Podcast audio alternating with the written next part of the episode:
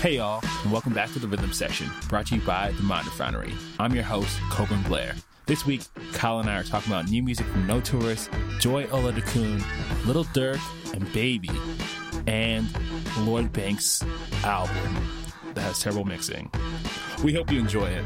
And if you like what you hear, remember to rate, review, and subscribe wherever you get your podcasts. Let's get into the show. So, it's been a while, Kyle. What is going on in your life? How have you been? What's up? Are you watching the Euros? What's what's going on? watching Euros, I mean, watch the little game today. I mean, Harry Kane is uh, he appears to have uh, some form of issue that uh, His issue is that he he came from Tottenham Hotspurs, uh, and that's forever going to be his issue. he has a natural inclination to bottle shit. yeah, Uh, yeah, so that's good, and uh, you, you know, uh, it's. It, I feel like everyone else is playing uh, well around him. Raheem Sterling is fa- playing fantastic. Uh, obviously, England supporter. Uh, I also support the Republic of North Macedonia, but you know that can not be fun at times. have, have we have we considered getting South Macedonia involved? What, I don't, what's going on there? Actually, South Macedonia, uh, I believe part of them won in 2004. I would think uh, North Macedonia is just another example of the spiteful Greekness. That's where, I mean, I'm half Greek, half Macedonian, so I, I kind of, uh, it's much like Russian and Chechenian together. So, you know, I, I follow the England because my dad's English and, uh, you know he's from England, and basically, you know, I, we I've seen literally teams that have just generational players just flush. You know, I've seen midfields with Lampard, Gerrard, and Scholes just fail to achieve anything. But I mean, the real kind of the pe- the people who are the shittiest right now are you know R.I.P. to the process over in Philadelphia. I, I think complaining about England at this point would be nothing, uh, if not spitting in the face of uh, Philadelphia 76ers fans because uh, their dreams seem to have kind of collapsed into a fiery cataclysm. I mean, like, is it time? Can we blame Ben Simmons, or you know, is there other places the blame can go?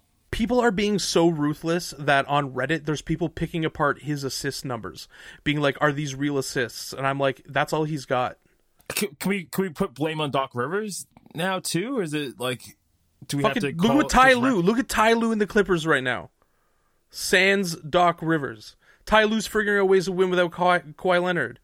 PG's playing well. Like I, I, it's, I don't We're know. seeing, we're seeing I- the real playoff P. We're seeing Terrence Terrence Mann, who you know previously unheard of, is just going nuts. it But was fucking fantastic. I'll let you in on a little secret. I don't want the Clippers to win purely Yeah. for Raptors related reasons. yeah, no, we got that ex girlfriend. s- We got that ex girlfriend Yeah. shit going on. Yeah, they can do well, but not win. Also, you know, what's up with the basketball gods? Why do they hate Chris Paul? this is the most fucked up shit. I'm like, this guy got as soon as I saw, and like he is being like he's fantastic.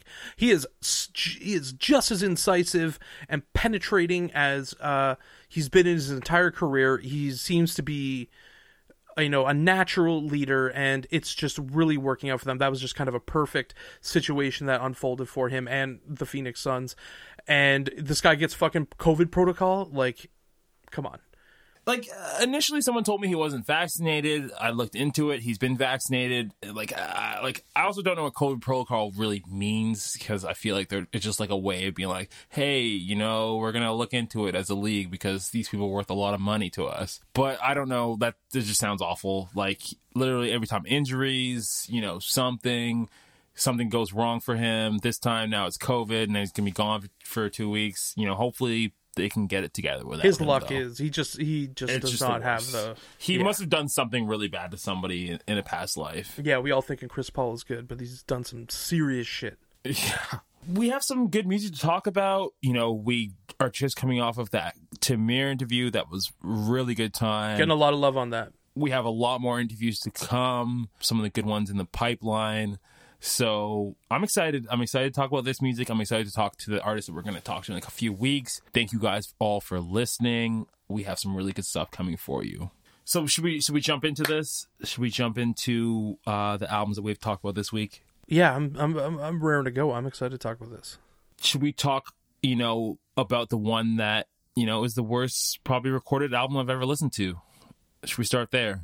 Or do you Yeah, want to do you want l- to end with that? we're gonna you know what? Let's get the let's get the negativity out of the way. Let's get the lloyd banks happening. I don't think I, I i'm pretty sure we're gonna uh, have a, a pretty good consensus here uh in terms of uh like its overall whackness. But let's uh you know let, let's dive in with the lloyd banks. The course of the ine- inevitable. The course of the inevitably shit album. terrible. Let's start with it. So, you know, we got former G Unit Lieutenant, star of the early 2000s, Lloyd Banks. And he's returning from what I like to call relative obscurity to drop a new tape. Is it a tape and an album? I don't know. It's uh, what's the dichotomy there between a tape and an album when you have a, a veteran uh, artist like this? I have no idea. Like, I mean, this has been an ongoing thing with us in terms of not under like having any concept of which is which. I mean, for me, this is an album, but then he's been releasing tapes fairly regularly. I mean, so when was his last tape dropped? It was like four years. Was it less than four years? Was it two thousand? He's, yeah, he, has been around. Like he's been dropping things. I know he has like some, you know, a kind of creative workspace. It seems like like this is the first quote unquote full length studio album since I think Hunger for More two. this is not a studio album. Before you go too far, get carried away. yeah, I don't want to. I don't want to give any false uh, understanding that this was in fact recorded in the studio. yeah, I don't know where it was recorded. Uh, I don't think there was any engineers involved. Shout out They probably served food. They served food, probably. Yeah, we. Uh, I'd like to take a second here to thank George and thank Bojan for engineering our podcast because I know without a doubt that it sounds much much better than anything I heard on this tape. You definitely want to get George uh, Lagos, Bojan Nedic uh, on the uh, sound design and editing uh, if you're Lloyd Banks for future projects. Yes, I would recommend them. We will charge you a premium Lloyd Banks uh, because I know you still have some. I'm I'm still I'm so fly money sticking around there. It's- some G unit money. It's there. You have it. I don't know why he didn't use any money to do this album because it's almost funny to me because I think you know a lot of people were praising it. You know, there's obviously or maybe apparently some good lyricism on here. There's something good on here because people really liked what they heard. I think they said the production was good. Just to start, you know, with us and what you thought about it, what album did you, what song made you turn this off and did you make it past track four? No, it was kind of terrible right from the fucking opening. To be to be honest with you, like I, I like I was not offended by his rapping. Uh, like I wasn't offended by his rapping. He's a good rapper. Like Lloyd Banks can rap.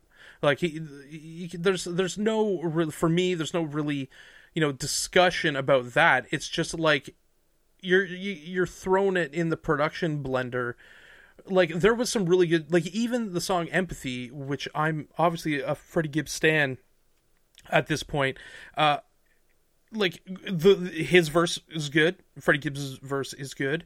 Uh but the, it doesn't sound good. Uh formaldehyde. Benny the butcher always comes out knocks out of the fucking park. Maybe not the greatest benny the butcher uh you know feature but still good stuff. Like again no one on this album uh can't rap. You know what I mean? So I, I just think that's what is the, the the tragedy of it because I think that there actually is a good album in here, but it it, it just the we'll put it this way, the level of stuff that even comes out of people's home computers now dictates that you need to be at playing at a game that is much higher than this. I, I think that's that's my problem. Like like it's I mean like uh, the opener track opening track propane like I wanted to like it so, like sidewalks and then you know I wanted to love the empathy and and formaldehyde too because I'm like oh you know Lloyd Banks with these two of, you know my faves right now and it just wasn't ha- it just didn't happen. Yeah, like I think, you know, you obviously mentioned Benny the Butcher on here, and I want to come back to that. But I think I listen to a lot of rap music. I listen to, you know, stuff that is just starting out and from artists who need development. And I can understand when things, you know, aren't all there on the mixing side. I can think, understand when things aren't all there on the production side or aren't all there on the engineering side.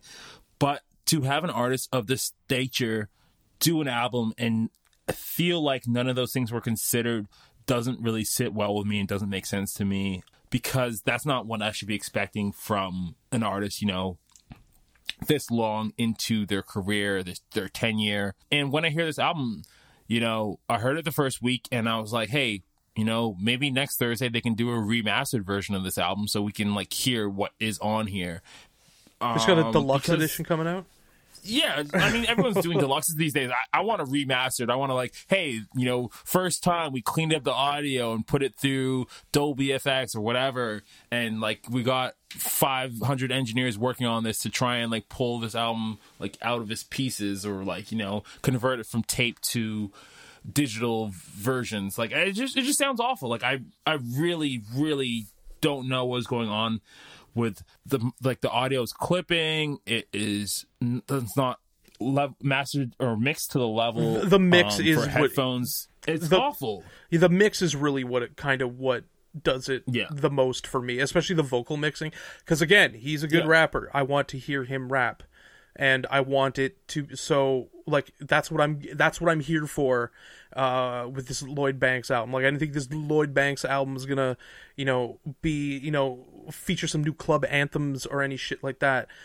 I figured this is gonna be straight up grimy uh rap that I to the which I've enjoyed from Lloyd Banks. And uh yeah, no. I don't know how you get away with putting putting this out other than your name kind of carrying you to this point because I think you know we're witnessing Lloyd Banks pull a page here from Griselda. Um, I think you know, like we've talked about on this podcast before, Griselda is super influential, and they are influencing an older generation of rappers to kind of fall back in love with the genre. And we're seeing those features on here, you know, Freddie Gibbs, older scale, Roc Marciano, who I would say is kind of a precursor to that Griselda um, world, but, you know, has played within it, you know, has his own artist now, um, is doing things non traditionally, is doing like different CD release kind of platforms, you know, not making things available everywhere. And I think that's an important. We got Benny the Butcher, obviously, Styles P, you know, Vado, who again is up there in age. We're seeing a certain demographic targeted on this album, but the mix and the thought behind it is not kind of matching up for me there. And I think that's the biggest detractor to this album because there's real rap on this. Because from what I hear, the beats aren't that bad, but it's hard to hear the rapping when the mix is that off. Yeah, 100%. So what do you what do you think of the features on this? Because like I said, I think you know he's aiming for something here to have all these rappers be this age as features. So he can, he's not trying to chase a hit. He's not trying to sound like today. Other than the fact that you know Griselda still sounds like this and, and Roc Marciano sounds like this today. He's just rapping. You know, he's not.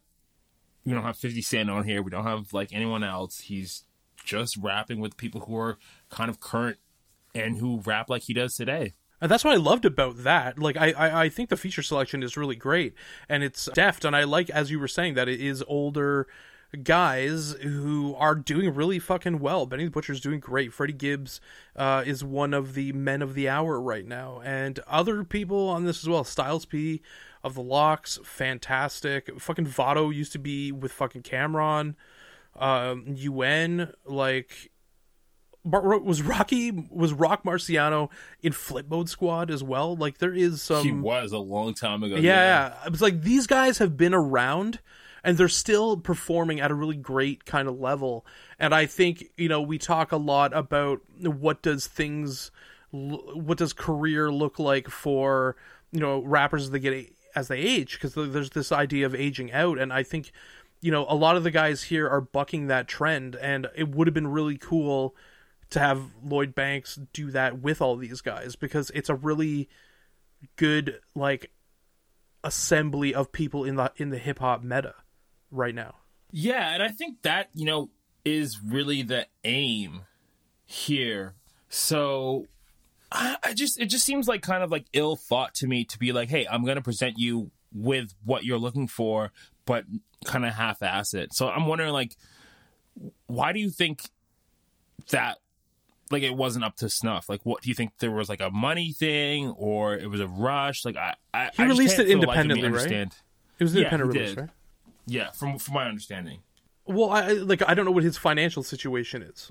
Like I you know what I mean like so it's released independently so I don't know what that situation is or maybe this is an interpretation of the more grimy Griselda sound which isn't pretty but it's well there's a difference I feel like ears are really good now at discerning hip hop that is grimy as a creative choice rather than you know like think about the music coming out of Chicago, you know, for you know for some of the you know the drill stuff coming out of Chicago. Even stuff Yeah. that was produced in bedrooms was better mixed than this.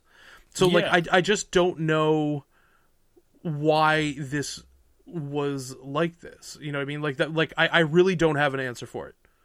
That, like I, I can't like I, for me it independent release was it a money thing does like you know what I mean I, I I don't know was it a creative choice Well, I mean, I think like that's the thing is like there's no creative choice here because you know we're seeing kids come out of stuff with their bedrooms and figure out how to mix. Like this is you sit on YouTube. You know, I've mixed stuff in my, in my bedroom that sounds better than this, and I know how to how to bring the levels up.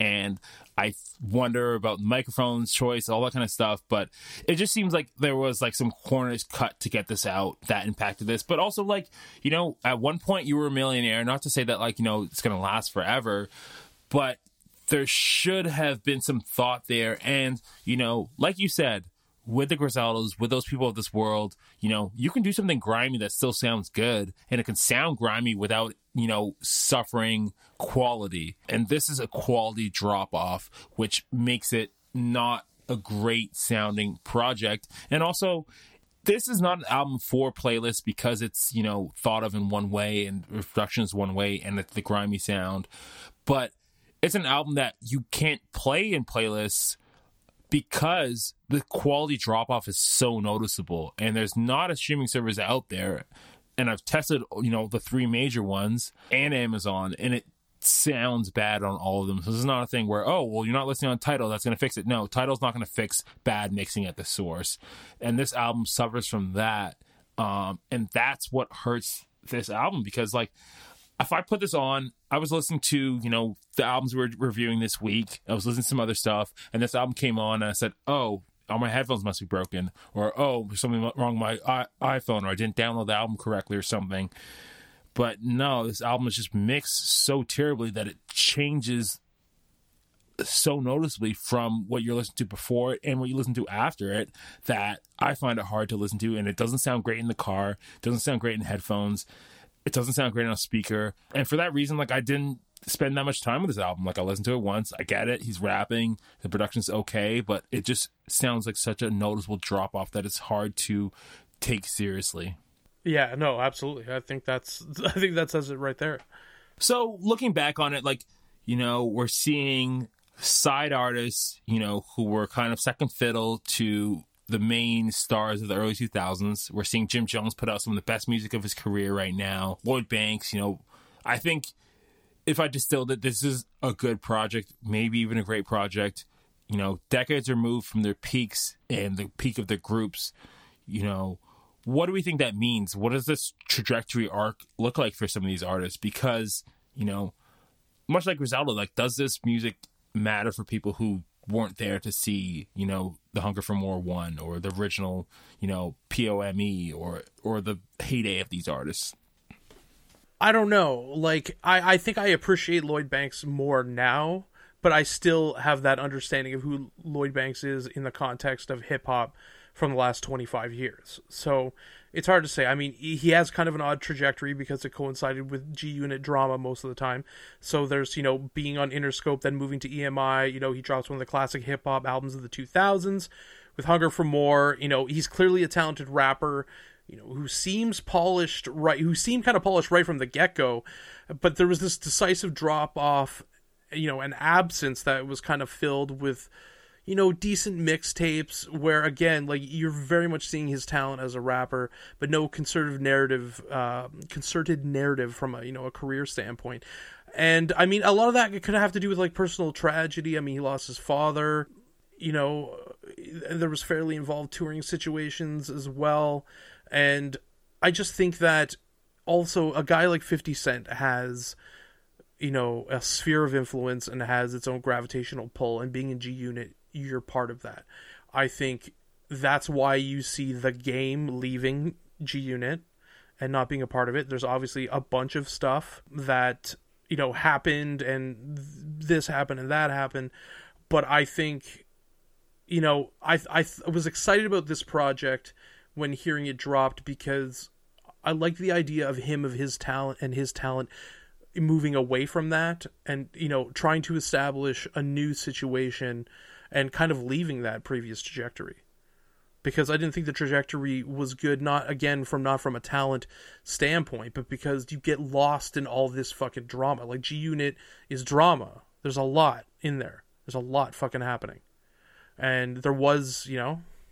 I think like the game was very obviously like a star when we Yeah. saw G Unit, right? Like, and so some of these guys who you know are these kind of second fiddle acts, like Vado was like you know maybe the second inclination of Dipset in in the later half of the you know still early 2000 or however you want to kind of talk about it, maybe 2008 2009 period that he kind of came up um, under Cam'ron, but to look back at these guys who you know have these kind of careers where they're like, hey, like you know a young buck or Tony Yayo, um, and then I look look at like you know Takeoff or some of these acts now who are there and they're kind of prominent, but they don't really have that much to say for themselves outside of the success of their groups. And I just wonder, like, you know, what that's going to look like in the future. And I think it's going to be maybe similar to this. But we've also seen some of the groups now try to kind of like break apart and artists definitely take off, no pun intended, on their own.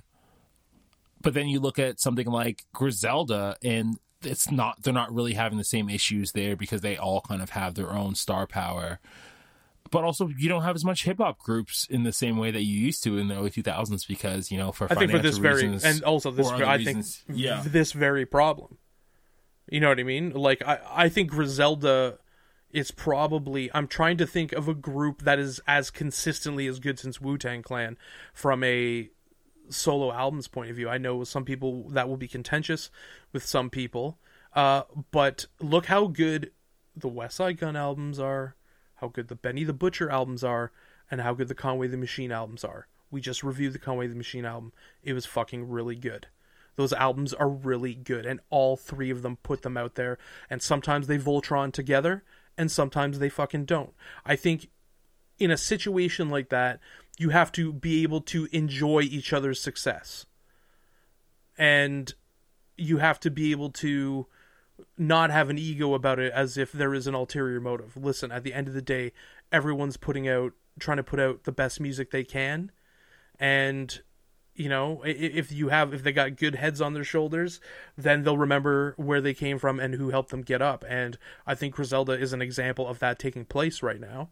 Because there's obviously a logical understanding that there's strength in numbers. So it makes sense to create a group when it's difficult to get under you know just from a fuck this production company is built on the same general ethos. But I think that you it, it is difficult to have a bunch of people working together and then doing their own solo stuff and and trying to that balance of you're getting self-fulfillment versus you know you're contributing to the group and you're happy within the group. I i think it's it's difficult and i think it's more of a you know a notch on the belt for for griselda and what they do.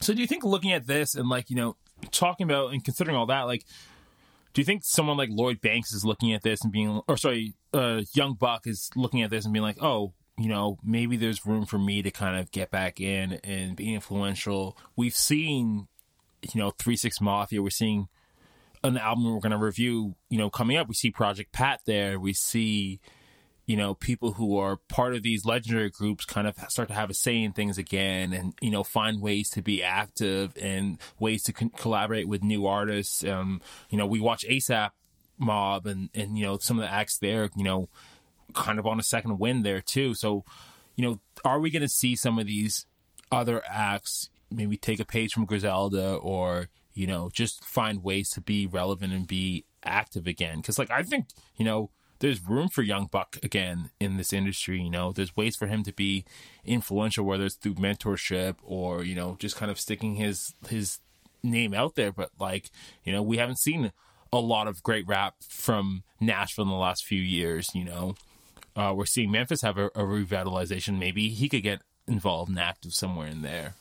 I, I definitely think that it sends the right message which going what's going on and I think it's great because you're getting all this music from artists like can you imagine if Freddie Gibbs kind of just cashed it in because the first part of his career phase kind of came to an end he got removed from his label it's and then you know that would be unfortunate because then you wouldn't get Pinata, you wouldn't get Bandana, you wouldn't have Alfredo, you wouldn't have all this great music that kind of bucks the trend of aging out. Yeah, young. Listen, at the end of the day, and uh, I apologize for being cliche with, with that cliche statement, but if the music's good, it'll find an audience, and he's got enough name recognition where it, will have a starting point.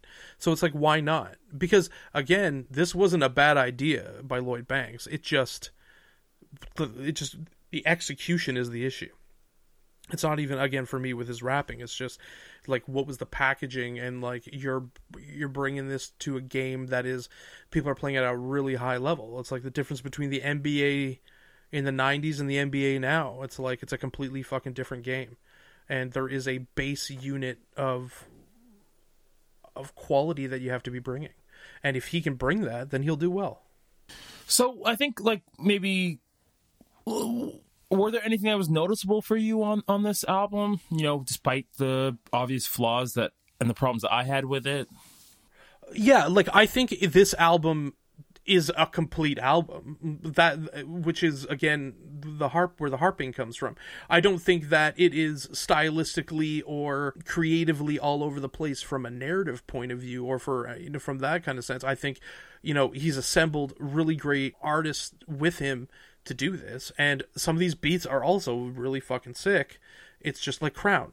It's a like it's a sick beat, but what like it just needed to be it just needed to be packaged properly and it just didn't kind of it didn't kind of happen.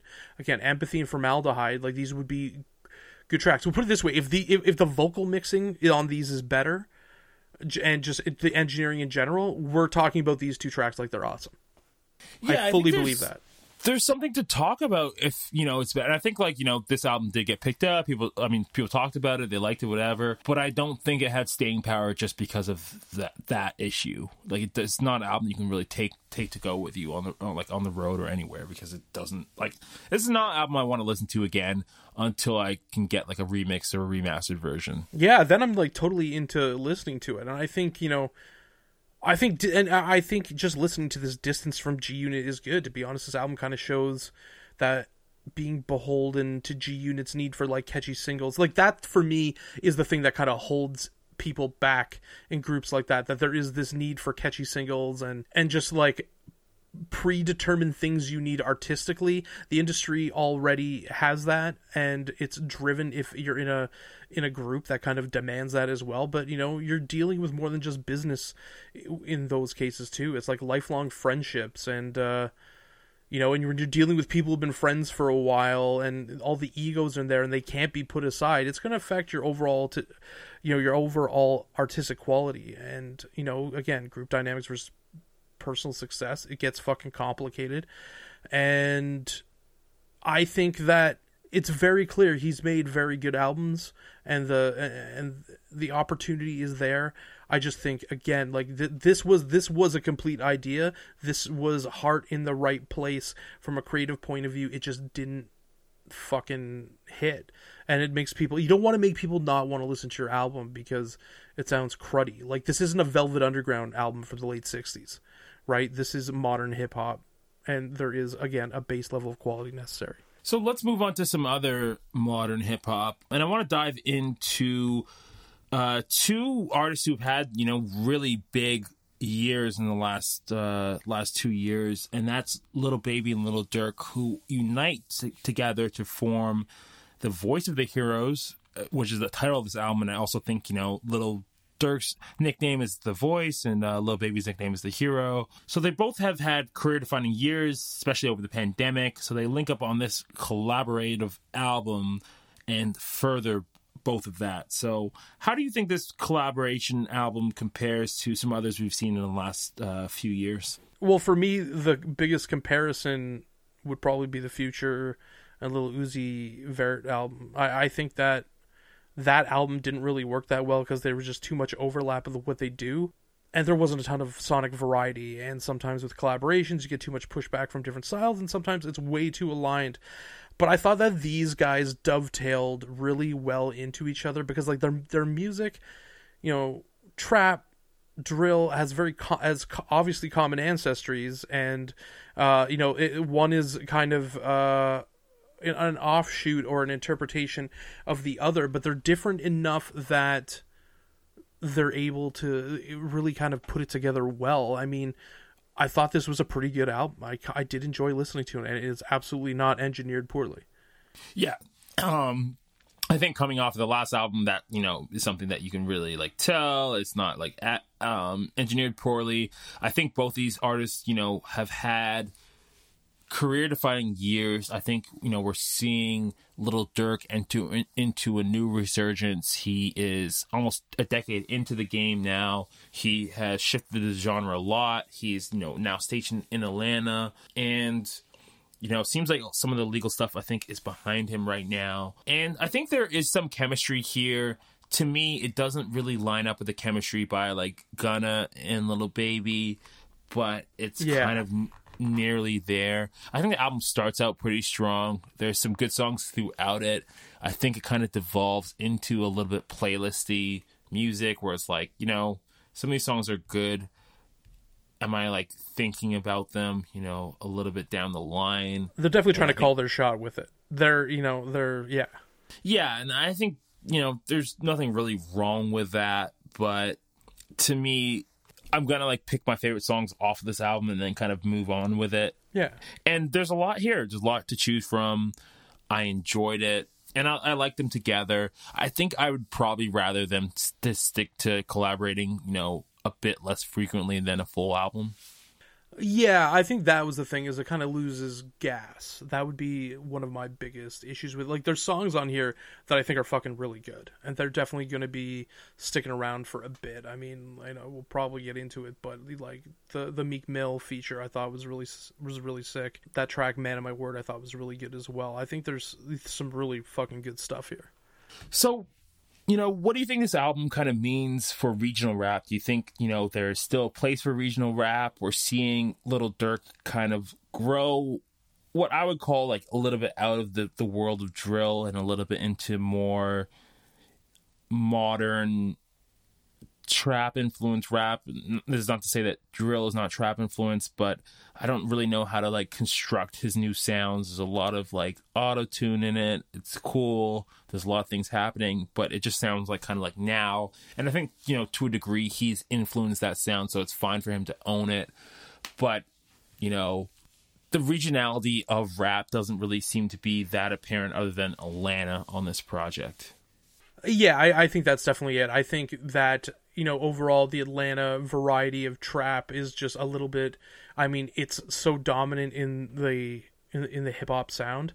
I mean, you know, we have the Chicago drill stalwart, Lil Durk, uh, you know, and he's with the trap mainstay Lil Baby. So like, it's a great showing for two storied music scenes in their current iteration, um, and kind of a celebration of you know stylistic movements that have a common origin common sound you know just obviously with a different context but i think that what happens is everything gets into the stylistic blender that is pop music now and if you're looking to be more pop i think there is going to be you're going to start moving away from from regional sounds but I mean, again, the collaboration was cool. But I feel like being too regionalistic is shitty for the base purposes of pop music, anyways. You know what I mean? So if you look at pre-drill music coming out of Chicago, you know, if kids like Lil Durk was like, yo, we're not going to do this because it's from Atlanta, you know what I mean? It's like, it, it, just like for me, the regionalism is good because that's where you get new ideas from and you get new, you know, new sounds and, and, and new forms of communicating musically. But you know, to an extent, it gets to the point where it's no fucking fun. You know, like you think about, yeah. I also think that like you know regionalism regionalism has a place in music because I think it's nice to be able to go. Oh, I'm hearing this. This sounds, you know, it's Memphis influence, or this, you know, it sounds like very West Coast influence. Like this has its roots.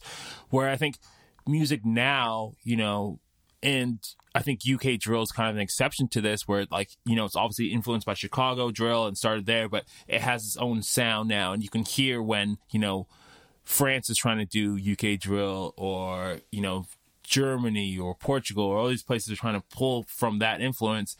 Where I think on the American charts, very often you have this kind of bland form of regionalist rap that just sounds like now, you know, sounds like Atlanta. It has a little bit of influence from Memphis, has a little bit of influence from Houston and Chicago, but it just all sounds the same and you can't really quite put a finger on, you know, where it's coming from. I think for me, the big reason for that is we need a more new regional sounds, right? To be to kind of enter into the pop music landscape because now it's starting to get a little bit like we haven't had a big one in a while. You know what I mean? That's really kind of come out and kind of shook the foundations of music in a while.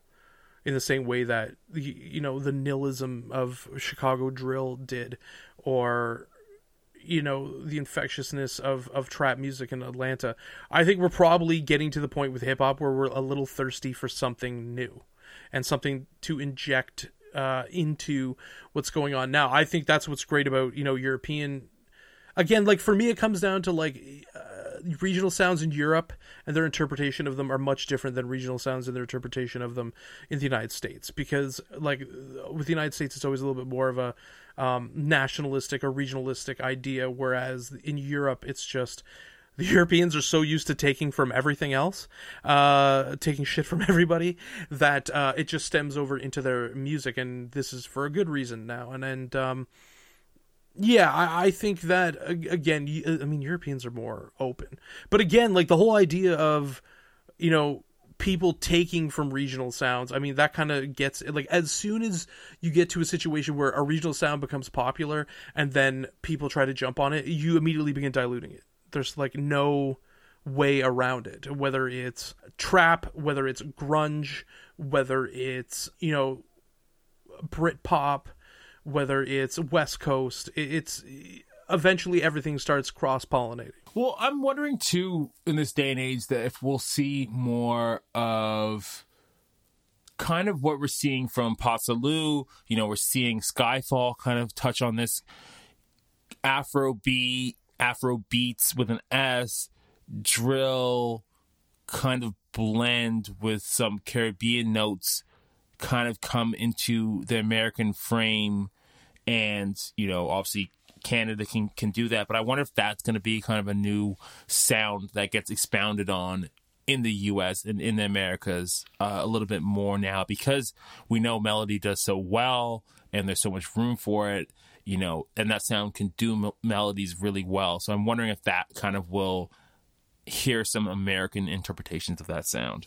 I'm just wondering if they think the drums are too fucked up. You know what I mean? Like there's little like changes in the syncopation and stuff that people like I feel like if you're not used to it like it, it kind of seems weird and odd at the beginning but so i mean again uh, like we we do talk about this a lot it's just like how what is the level of acceptance an american audience or an american artist um, as a community have towards these international sounds like there is a kind of an always a thought there's a it's it's a it's a different kind of situation because i feel like europe borrows whereas America again. This is the idea of mosaic versus assimilation, but I think which I think is evident in hip hop in general. Yeah, uh, I wonder too with that if like it'll be a thing where you know individual audiences get it more than artists do, um, because we're seeing you know this music do well already, and I think it will hit the clubs and the live show circuit, and audiences on TikTok and stuff before it really, you know, starts to re- reverberate and somebody can kind of find ways to clone it. I think it might bounce to pop music first. I, the club is a, is I think the best conduit for it. Like I really think the best the club is the best conduit for European music getting in there because listen, it makes you move in a different way. And it, it, it hits you different from you know from a movement standpoint. And like at the end of the day, that is, I'm saying that fucking shit again, uh, that if it makes people move and it gets people on the dance floor, it will find a way into pop music. Well, I think you know that's a really good note to kind of move forward. Talk about some other music. You know, especially, speaking about European influence, I wanted to get into uh, Toronto's No Tourist and their Ultraviolet EP. Um, that is a follow up to their 20 EP Gorilla. What did you think of this project?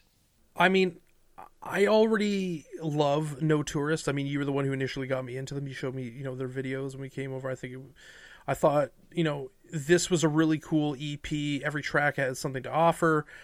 You know, deep, grimy bass lines that fucking groove, and you can't help but move when you hear this shit. I was listening to it kind of walking around set at work, and there's something infectious and energetic about it, and they were able to sustain it across you know across the entire project i mean not a long project but you know it's it, it's showing the the, ped- the the pedigree and the ability to do it it's kind of the same way after we did some sort of Judas, where we started kind of hearing Boogs' music, uh, especially the song Ruga Clips, when we were out and around. Um, but I'm hearing No Tourist as well when we're out, and it's really good. I mean, you hear Dumbo or Safe Bet, like I fucking love it. Like it's it's it's really good. I thought this EP was incredible. I loved it from start to finish. So, how would you attempt to try and codify the genre and the sound that we're hearing here? See, that's a part that fucks me up because this is clearly stylistic sounding like UK hip hop. I don't think all of their music has consistently done that. I think it's a direction they are moving more in. And not that they weren't doing it at all, but I think as they go on, it adopts more of the sound. And I think that works in a place like Toronto because of closer attention to the roots of music, musical styles like dancehall and UK drill, and a smattering of Afro beat which just sounds fucking awesome. But then on the final two tracks, you're getting full blown hits of like house and lounge music, very laid back. Um, we've talked about this a lot in terms of where music like this can take root and it's really for me in this only Toronto and Montreal right now where it seems like that will that can take hold, like the US for me just isn't there to an extent and I to do that to get this and I think your note on maybe it's audiences first when usually it's the other way around it's musicians and that's why certain musicians act as trendsetters but like for me it is really rooted in the UK hip hop tradition. I think that obviously you hear the dancehall UK drill styles uh, mixed in there and they're in the perfect they're from the perfect place to make that happen uh, from a North American, you know, music standpoint. Yeah, I think like there's a lot of room for what they're doing to grow and I think that people who are up on music are going to get this, they're going to hear it, they're going to know what to do with it, and people who are slow are going to get it later. And I think that I think like you said like you know coming from Toronto is going to be a big factor in it, but I think they they could really pave the way for new music to come out and to change the way that we look at regionality too to kind of go back to that is like you know yes, there's influence from the UK, but you know they're taking in different directions. They have different skill sets. There's different music kind of coming out here. Um, so I think that's you know what I'm hearing on this EP. You know what I'm hearing on the, last EP is like there's a lot of room for growth, um, and we're seeing you know there's a lot of different acts within this collective and different skill sets and talents. And they're leaving each other a lot of space to kind of all flourish and all do their thing. And i think that's really important. And i'd love to see kind of more of this from them. I'd love to see a full length record and see them start to yeah, that's kind collab. of that's a big thing for me is wanting to see a full length record because like this is good from start to finish. It was really enjoyable, and I think that it's time to see it, you know, from a more lengthy point of view. I think one of the things too, and I've just been kind of mulling it in my head, and what the issue is. I think there's two ways regional sound is used as an influence beyond the region that it's in. As it could be something super revolutionary to push things, to push the creative needle, and other times you just grab the cliche parts of it. Like for trap music the overuse of like the machine gun hi hat. You know what I mean? Yeah. So that's I mean it, that type of music definitely you know trap changed the way that part of of a drum beat is is kind of shaped, but now everybody's using it and everybody's using it kind of in the same way. and it just gets to a point where it becomes cliched and tired. The, you just need it, it, the needle keeps needing to be pushed forward.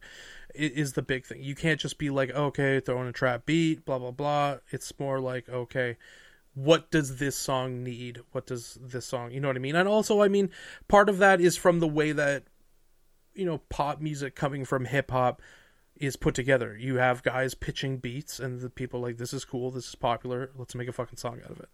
Yeah, and I think that you know that kind of element and, and that nature of the style kind of coming together changes the way that the music ends up sounding. So I think like we're with no tourist, like they're on the cusp of the changing of the sound, and I think that is important, and that's an important place to be.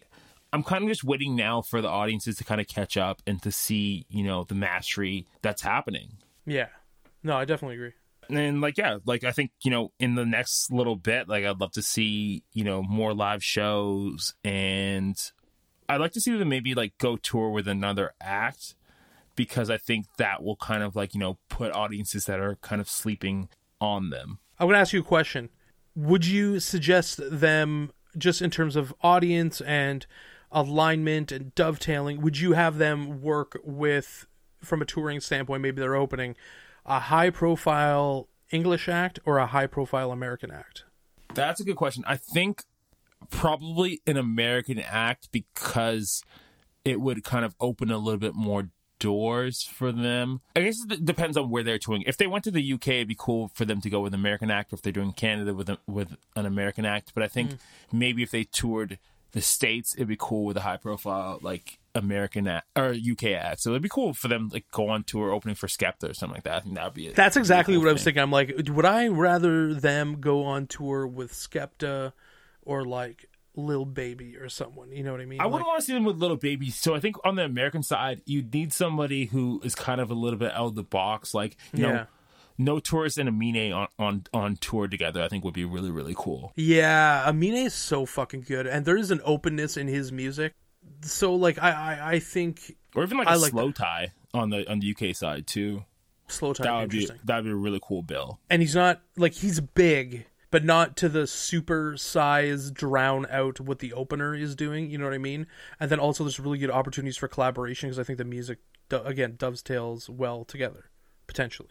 So, on our patented cog rating scale, where are you going to put this uh, ultraviolet EP? I fucking loved this EP. It was an 8.5. Yeah, um, I agree with you. I'm really looking forward to more music from them, uh, more stuff from them solo. I'd like to see them more ingrained in the Toronto scene and really get their just due. I think this EP was fantastic. I'm gonna give it a nine on our patented cog rating scale, and definitely looking forward to more from them. It's fucking incredible. I, I, you, they gotta go. They gotta come on the show. Is what needs to happen next. Yeah, let's uh, let's let's do that. Let's, yeah, uh, we gotta get these guys on there. the show. No tourist is. Uh, making Toronto proud. Um, so let's move down south and let's talk about Joy Oladokun and her album. Uh, the Nashville based songwriter delivers her project in defense of my own happiness, which I believe is her second project in two years and a follow up to the last project. What did you think of this album? I feel like this went way under my radar because you told me about this album, and I thought when did you hold out on me? When was this dropped? Uh, no, I told you about it just just as it dropped when we were setting to do this. Okay, cool. So, like for me, I got total Tracy Chapman vibes, just because there is a combination of political earnestness and emotional longing that I felt Tracy Chapman self like self-titled album really kind of kind of really embodied. And both are coming came out at times where that messaging was really necessary. And it was put in a I think with protest music it's either everything's supposed to be super folk sounding which I think obviously Tracy Chapman has that sound but I think there is a there is a pull away from it too uh, because unable to make it work especially in an 80s pop music landscape. But i just felt that you know the obvious look is to is to be rage filled in in a very obvious way like punk music or, or hip hop. And this is just so good and so pretty. It's really pretty. But it still feels like a modern pop album but the messaging in it is so fucking good.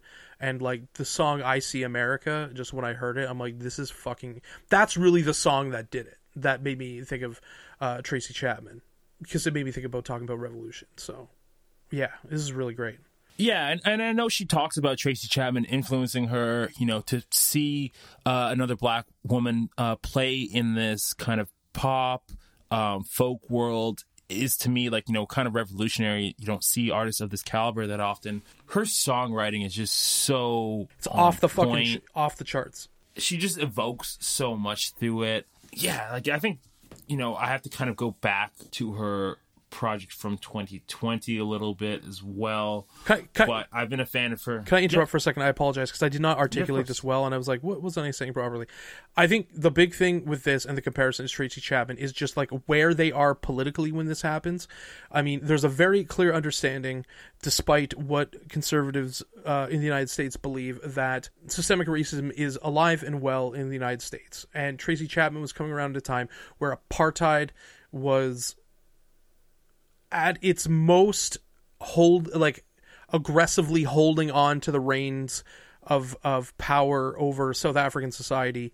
And they just are coming along at very similar times I feel. And that's really good for us from in terms of enjoying and and understanding political music. Sorry about that.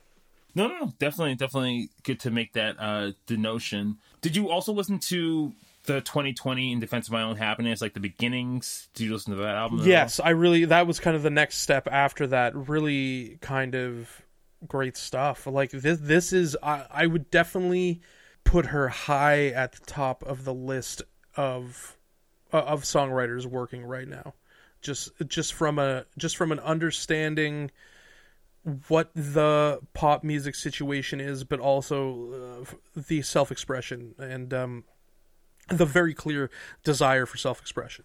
Yeah, and I think there's an important thing happening here on this album where there is folk music, there's protest music, there's political music being made, but there's also clear and a lot of room for pop music here. Yeah, there's it's definitely you have pop notes. You know, songwriting is very carefully considered. I think that's what makes this album stand out to me it's it, it's it, it's a tour de force from a songwriting situation, and it's able to blend styles and not it's folk and protest music, but unconventionally folk and protest music, um, or what you would conventionally label as that. And I just think it's just the way it's still a pop album.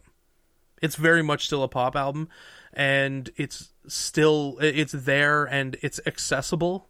And I, I think that was the thing that really kind of kind of turned me on to it because I'm like, there's there's these really poignant moments and these moments where you're just nodding your head and and just kind of like being sucked in by it from a sonic point of view.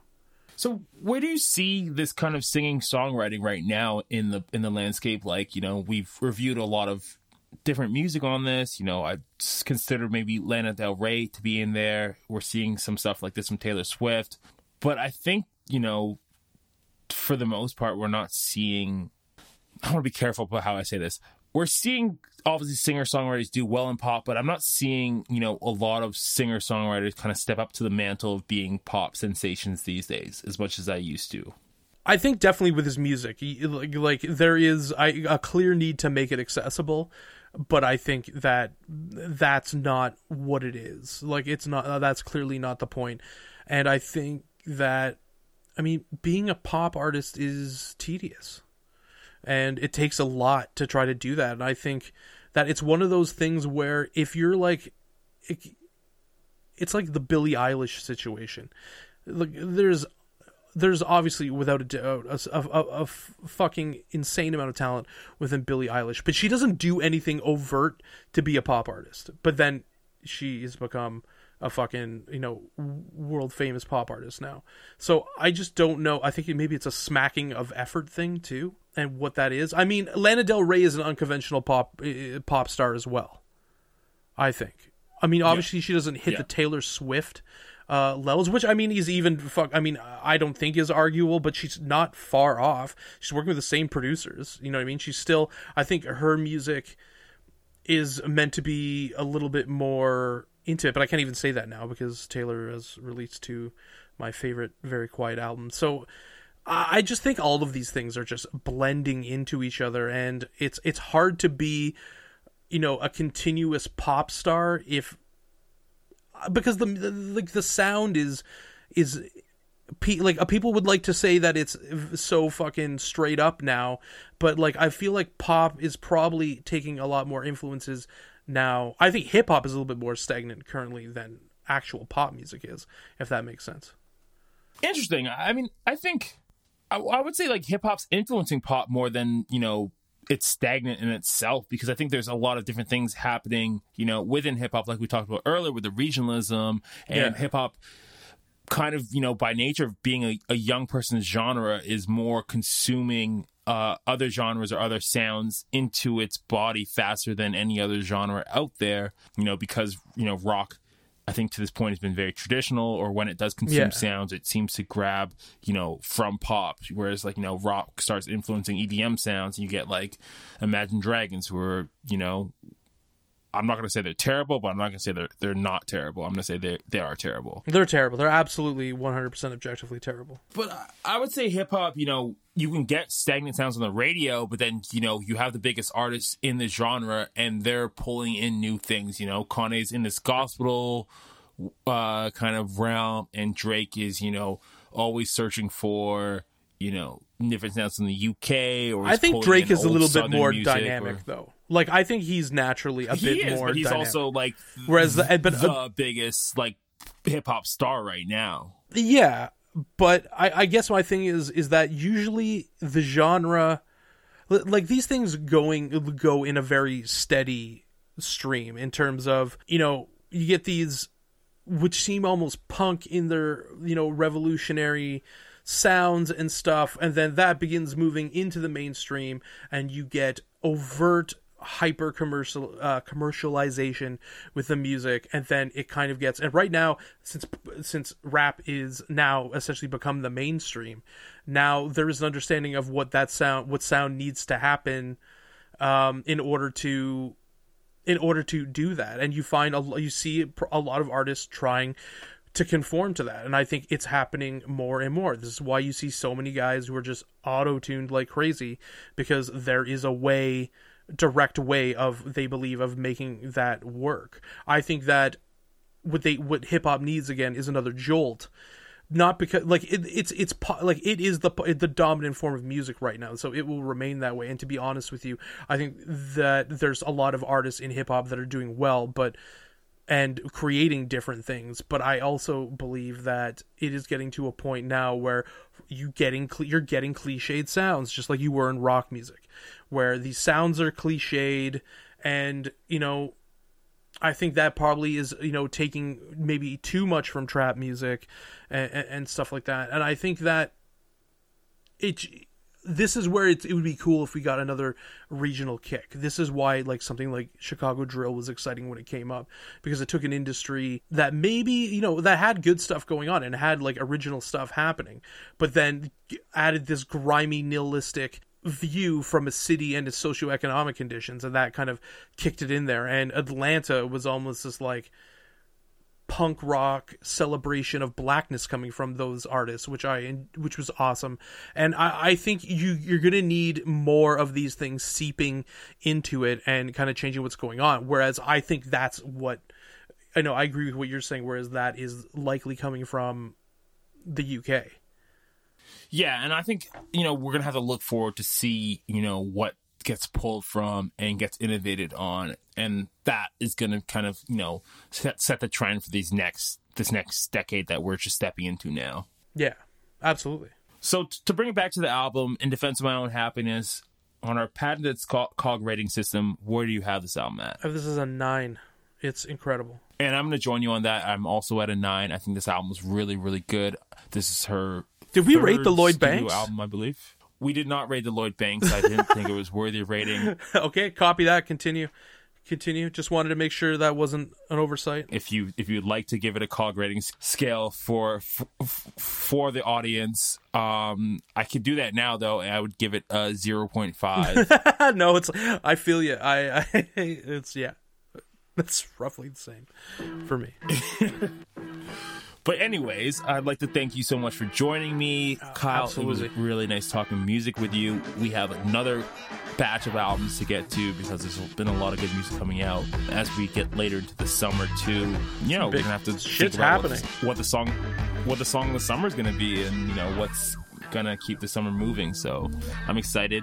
We will be back for everybody very very shortly. Thank you for listening. Uh, make sure you're subscribed, you're reviewing everything. Again, Kyle, thank you for joining me. Absolutely. Um, looking forward to doing this again. Yeah, man. See you later. All right, guys. Thanks for joining us. Talk to you soon.